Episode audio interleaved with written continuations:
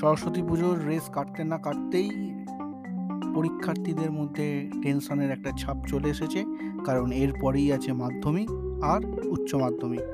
একটা জীবনের প্রথম বড় পরীক্ষা আর একটা হচ্ছে এক ধাপ এগিয়ে গিয়ে পরীক্ষা।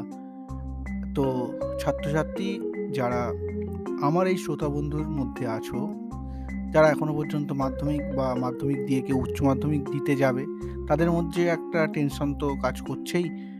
তো কোনো চিন্তার কারণ নেই। আমি আজকে নিয়ে এসেছি টেনশন কাটানোর দেবতা। হ্যাঁ ঠিক শুনছো। তার আগে, আমি অর্ণব, আপনারা শুনছেন ইতি তোমাদের অর্ণব। এখানে আমি, তুমি আর কিছু কথা চলো সাজিয়ে রেখেছি। আজ সাজিয়ে রেখেছি টেনশন কাটানোর দেবতা। তেত্রিশ কোটি দেবদেবী, সুখে, দুঃখে, আপদে, বিপদে, দৈবের আশ্রয় খুঁজতে ভালোবাসে বাঙালি। আরাধ্যের তালিকায় নিত্য নতুন ঠাকুর দেবতার নাম জুড়তেও জুড়ি নেই তাদের। সব দেবতাই বিপদ নাশ করেন, কিন্তু নির্দিষ্ট বিপত্তি থেকে বাঁচাবেন কে? সেই আরতি থেকেই মানুষ স্মরণ নেন লৌকিক দেবদেবীর। মঙ্গল কাব্য জুড়ে তাদের মাহাত্ম বর্ণন হয়েছে। সেই তালিকায় ঢুকে পড়েছে আরও একটি নাম। না শাস্তে তার ব্যাপারে কিছু লেখা নেই।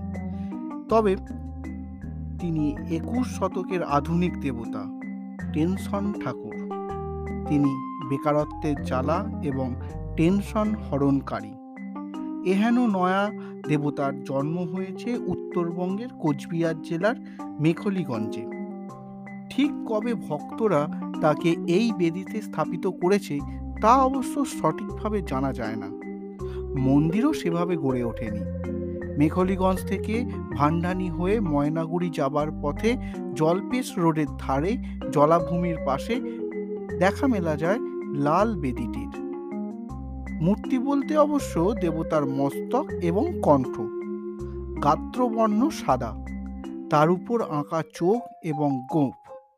মাথার ছাউনির ব্যবস্থা অবশ্য হয়েছে। নিত্য সেবার পাশাপাশি গত কয়েক বছর ধরে জ্যৈষ্ঠ সংক্রান্তিতে পুজো হয় টেনশন ঠাকুরের। টেনশন কার আর নেই?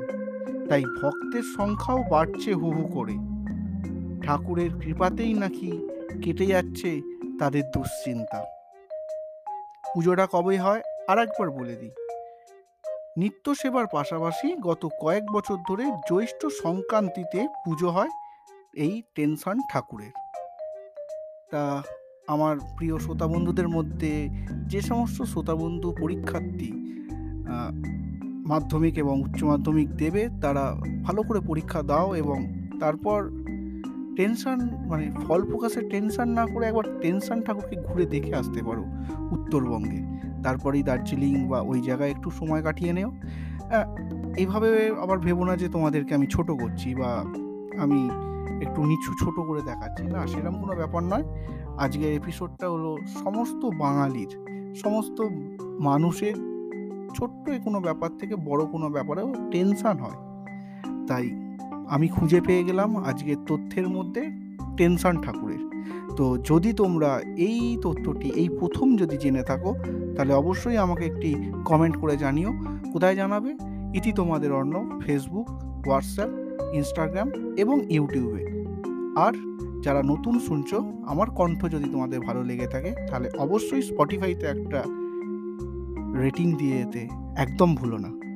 আজ এতটুকুই। আবার অন্য দিন অন্য কোনো এপিসোড নিয়ে, তথ্যমূলক এপিসোড নিয়ে আমি চলে আসব। ইতি তোমাদের অর্ণ টাটা।